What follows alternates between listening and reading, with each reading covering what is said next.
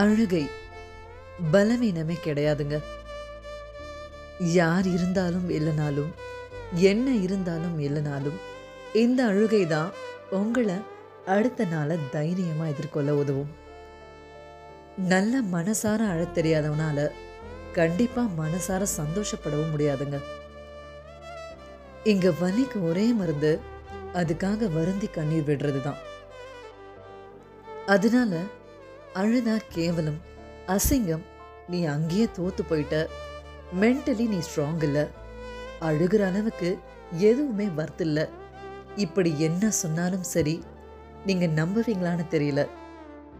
சிரிச்சு வலிய மறைக்கிறவங்கள விட அழுது உடையிறவங்க தான் சீக்கிரம் எந்த துயரத்துலேருந்தும் மீண்டு வரவங்களா இருப்பாங்க. ஸோ இது ஒன்றும் தப்பு இல்லை அழணும்னு தோணுனா தாராளமாக அழுங்க. அடுத்து என்ன பண்ணலாம்னு யோசிச்சு அதுலேருந்து இன்னும் அழகான உங்களை வெளிக்கொண்டு வாங்க.